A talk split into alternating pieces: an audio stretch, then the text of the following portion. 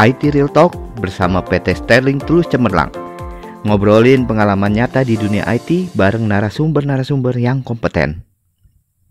Salam IT. Salam.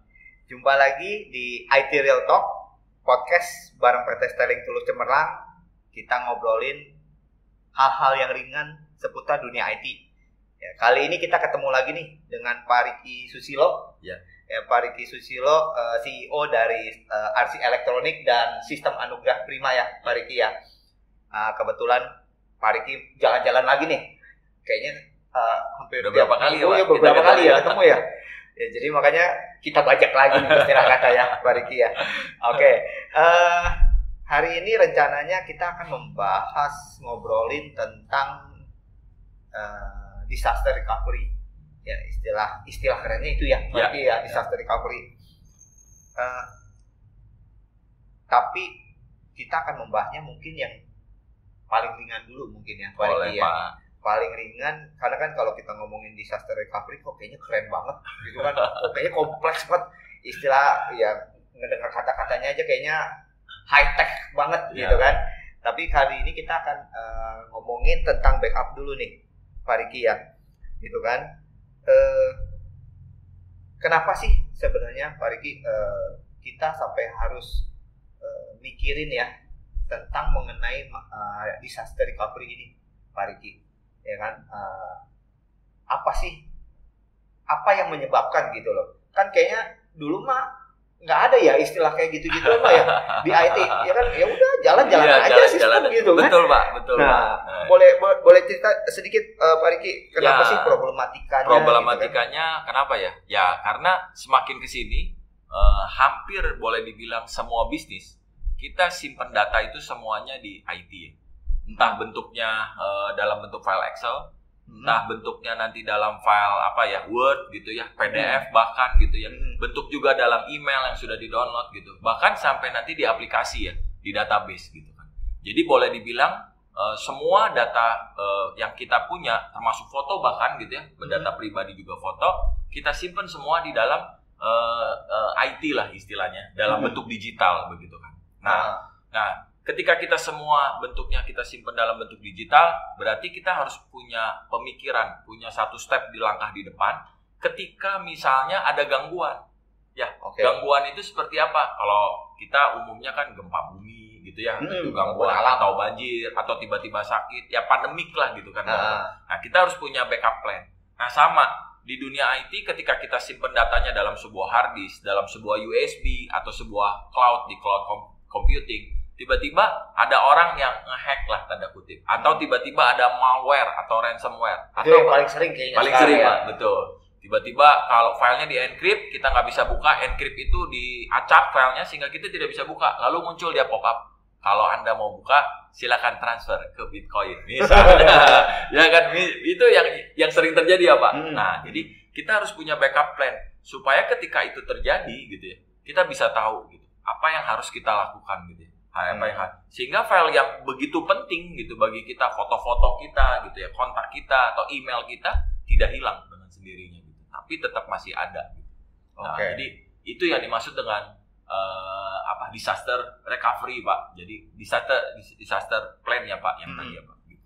Itu berarti yang paling simpelnya lah ya, Pak. Betul. Uh, uh, uh, untuk disaster recovery karena kan kalau kita ngomong disaster recovery itu kalau yang saya pernah dengar kan itu sampai ada yang dia bisa automatically gitu kan. Kalau kita ngomongin sistem ya secara sistem keseluruhan sistem IT itu kan dia ada yang bikin dia ke cloud gitu kan supaya nanti begitu ada sesuatu di servernya dia yang ada di HO langsung tuh pindah uh, automatically yang di server di cloud atau di tempat lain lah ya. itu langsung up, langsung semuanya up. lari ke sana. Betul, Pak. Ya kan?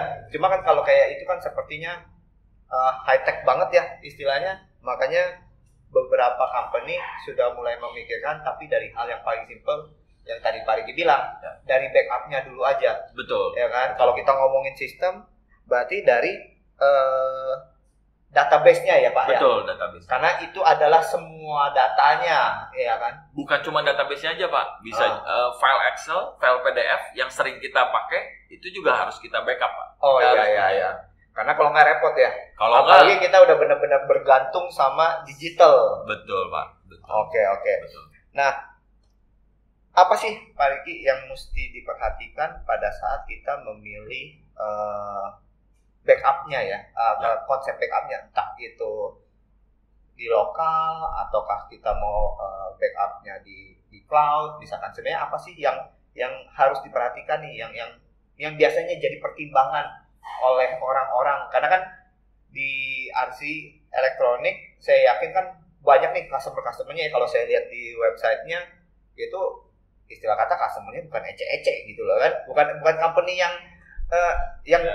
kita nggak pernah tahu gitu kan tapi gede-gede juga gitu kan customer-customernya RC kan nah itu kan berarti butuh penanganan backupnya lebih serius ya Betul, betul. Jadi eh, backup itu yang paling penting, Pak. Eh, yang pasti kita harus simpan backup tidak boleh dalam satu hardware yang sama istilahnya. Jadi kalau Bapak pakai handphone, fotonya kan simpan di sini. Nah, secara otomatis sekarang kan sudah biasanya disimpan di cloud. Nah, itu salah satu bentuk backup yang eh, cukup safe, cukup aman. Jadi kalau kita backup filenya backup, eh, kita punya file Excel, terus file Excelnya kita copy saja ke tempat lain gitu ya, Eh, ke drive yang lain gitu. Tapi sama-sama dalam satu storage yang sama, satu hardware yang sama gitu ya, satu komputer yang sama. Ya kalau nanti harddisknya rusak, kita nggak bisa dapat backupnya kan. iya Jadi betul betul poin pertama adalah dianjurkan supaya backupnya selalu kita simpan di tempat yang lain. Entah kita simpan di flash disk gitu ya, Hmm. atau kita simpan di cloud gitu. Nah di cloud juga banyak eh, storage cloud ya, banyaklah eh, penyedia-penyedia cloud yang eh, ada yang free bahkan juga yang berbayar gitu. Kita bisa simpan itu.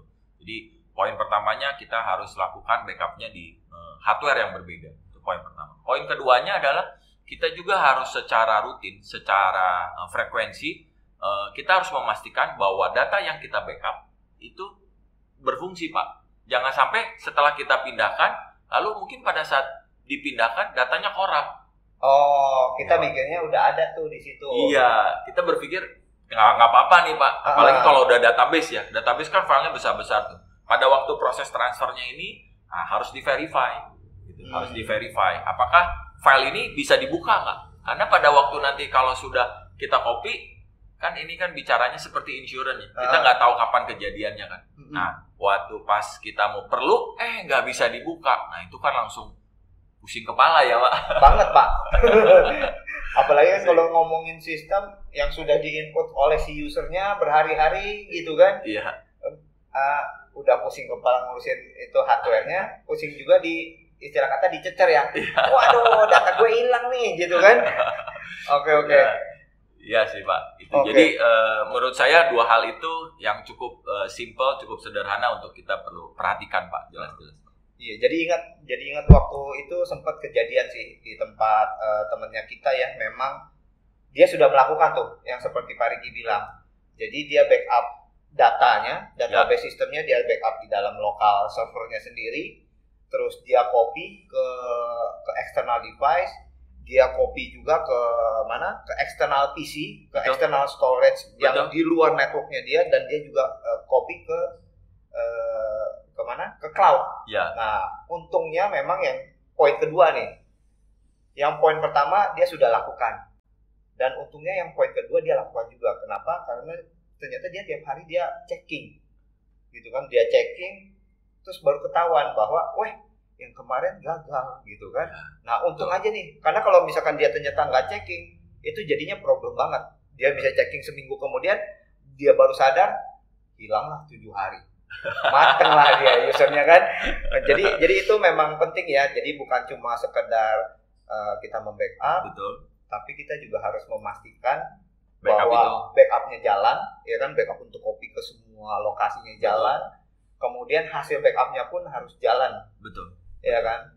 Itu berarti kalau yang memastikan backupnya hasil backupnya itu benar berarti harus coba restore ya Pak Riki ya Ya, kalau kita ngomong itu database ya Kalau ngomong database, sebetulnya yang memastikan bisa kita coba restore ya. Hmm. Tapi banyak juga aplikasi-aplikasi lain yang memastikan bahwa si file itu tidak korup gitu kan. ada ya Ada ba- banyak sekali aplikasi lah eh, bisa search di Google gitu untuk Hmm. mem- memverify bahwa data backupnya itu oke pak, mulai dari Excel, PDF atau bahkan sampai ke database gitu ya, misalnya Ah. di ACP gitu. Hmm. Ya backup eh, HANA-nya itu ada banyak eh, aplikasi-aplikasi kalau misalnya mau dicoba eh, tanpa harus kita coba. Nah, tapi poinnya sebetulnya eh, itu harus dijadiin sebuah prioritas sebetulnya. Itu yang jadi kadang-kadang di beberapa perusahaan backup bukan merupakan prioritas. Saya sudah uh, tim IT-nya atau uh, teman-teman di uh, user gitu ya uh, banyak berpikir bahwa harus yang penting input data harus dikejar nih input data harus dikejar tutup buku ya pak Ah, tiap bulan ya pak Tiap bulan. tiap bulan tutup buku karena KPI-nya kadang-kadang dilihatnya saya perusahaan untung atau rugi gitu. Nah, Iya. sehingga kadang-kadang melupakan yang prioritas untuk kita backup. Backupnya harus dicek gitu. Apakah backupnya jalan? Pertama kan backupnya jalan atau tidak. Kalau Hmm. sudah di set otomatis ya, sudah di set otomatis. Lalu yang kedua backupnya sudah di verify belum? Bahwa tidak korup, bisa di restore gitu, sesuai dengan yang diharapkan. Nah ini harus menjadi prioritas gitu.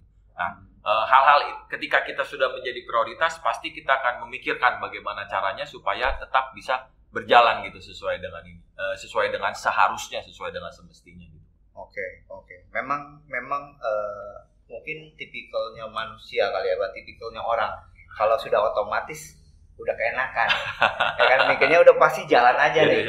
Ya kan padahal dia masih harus ada pengecekan-pengecekan. Betul. Ya kan? Dan pengecekannya pun sekarang juga sebenarnya eh, bisa dilakukan oleh robot ya sebenarnya ya, Pak. Betul. Ya lewat kayak UiPath RPA gitu ya. Betul pak. Betul. Jadi eh, ya kita sebagai IT dibantulah istilah kata. Ya. Ya kan karena kan bisa jadi ya udah lagi ngurusin operation sehari-hari yang itu kita percayakan sama si robot. Ya. Dia jalan, Betul. ya kan. Nah, terakhir Pak Riki boleh kasih saran nggak? Maksudnya gini, sebenarnya buat eh, kalau kayak masalah-masalah eh, eh, apa gangguan-gangguan itu kan kita nggak bisa hindarin ya sebenarnya ya kan. Ada saran nggak? Maksudnya gimana sih cara meminimalisir ya kalau sampai terjadi kejadian-kejadian seperti itu gitu kan? Kayak kena eh, apa, Malware, ransomware. malware gitu kan? Atau misalkan eh, eh, apa eh, listrik yang drop Drop. drop book gitu kan kan Ya. itu kita nggak bisa hindarin ya Betul. terutama untuk yang mereka servernya ada di HO kalau servernya di data center saya yakin mah si data ya, center Pak. udah mikirin lah betul, listriknya betul, gitu kan betul. nah kalau kalau kalau kita yang kan masih banyak pasti perusahaan-perusahaan di Indonesia yang hardware itu di keep sendiri di Ya, server mereka kan ada ada masukan nggak Pak Riki buat teman-teman Oke, yang pasti tipsnya pastikan bahwa antivirusnya itu update. Gitu. antivirus Antivirus, gitu. Antivirusnya update dan antivirusnya terinstall gitu ya di semua eh, gateway lah, di semua komputer boleh dibilang gitu. bukan cuma di servernya doang Bukan cuma di servernya doang, bahkan di hampir di klien-klien di komputer PC semua yang terkoneksi dengan server ya harus adalah antivirusnya. Gitu. oke Itu yang pasti. Terus yang kedua bisa juga kita pasang firewall ya. Jadi di jaringannya kita bisa setup misalnya di jaringannya eh, di server untuk email server yang keluar kita kasih gateway gitu ya supaya bisa dipasang tuh. Kalau ada yang masuk ya eh, kita protect di situ yang kedua. Terus yang ketiga pastikan bahwa ketika bapak ibu sudah menerima email gitu ya. Kalau terima email terus emailnya sepertinya asing gitu. Poin terus sudah asing ada linknya gitu terus linknya sub eh, domainnya tuh istilahnya eh, domainnya tuh yang belakangnya ya. Eh, apa www terus apa gitu. Eh at sorry bukan www tapi at apanya gitu. Misalnya saya Ricky at rcelectronic.co.id nah email yang belakang ini kalau misalnya bukan .co.id bukan ya .com misalnya yang eh, .id gitu. Kan banyak domain yang kurang pas ya. Seperti XYZ misalnya gitu ya. Nah .nvo. Nah, kalau sudah ada link ke, ke arah ke sana, ya Bapak Ibu sudah mulai jangan tergiur untuk ngeklik itu link gitu ya, Hmm. untuk ngeklik itu link. Jadi itu. Nah, terus juga eh, pastikan bahwa kalau di komputer kerja ya memang kita komputer kerja artinya buat kita bekerja gitu ya. Jadi kalau kita eh, sering ya mungkin browsing atau surfing gitu ya di dunia maya gitu ke eh, cari aplikasi yang banyak eh, bajakan atau ke situs-situs yang kayaknya kurang baik. Nah, ya itu tidak boleh karena di situ banyak sekali eh, malware atau ransomware gitu. Ketika, kita buka website itu saja biasanya sudah muncul tuh nanti notifikasinya. Ada allow atau block kan gitu kan. Iya. Nah, itu sudah berbahaya. Jadi eh, tidak bisa bukan tidak tidak boleh seperti itu karena kan kita memang buat kerja kita buka Excel kita buka Word kita buka aplikasi SAP Business One misalnya ya Hmm. Pak kita buka di situ pasti sebetulnya aman sebetulnya gitu. jadi eh, langkahnya eh, poin-poinnya seperti itu sih hal-hal yang simple yang kita lakukan gitu Pak Hmm, Berarti dari sisi pencegahan itu yang harus dilakukan, yang itu yang harus diperhatikan oleh teman-teman di perusahaan gitu ya. Setelah itu dilakukan, selanjutnya adalah untuk yang disaster recovery-nya. Starting mulai dari backup-nya dulu. betul ya kan kalau betul. kita nggak mau yang terlalu canggih yang karena entah mungkin karena resource kita eh, belum pas untuk ke sana melalui backup dulu. Betul. Ya yang paling simple paling murah lah ya istilahnya solusinya ya. Seperti itu ya. Di backup secara rutin pak. Oh iya, backup, backup secara secara rutin, rutin. harus pak. Backup secara rutin misalnya setiap satu hari sekali gitu setiap setiap pulang jam kantor di, di setup jam 7 malam misalnya pak. Secara otomatis gitu. Hmm. terus disimpan di NAS storage di pokoknya di hardware yang berbeda di luar server atau di luar tempat kita biasa pakai Oke, oke, oke, oke. Berarti eh, seperti itu, teman-teman.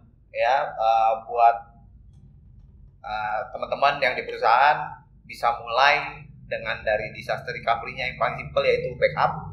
Ya, seperti saran yang sudah eh, disampaikan oleh Pak Riki eh, dari RC Elektronik dan dari PT Sinar eh, Sistem Anugerah Prima. Ya, semoga hal itu bisa membantu buat teman-teman di perusahaan ya untuk mengerti seperti apa sih disaster recovery itu. Mulai dari yang simple dulu aja. Mulai dari yang paling eh, mudah dilaksanakan ya Pak Riki.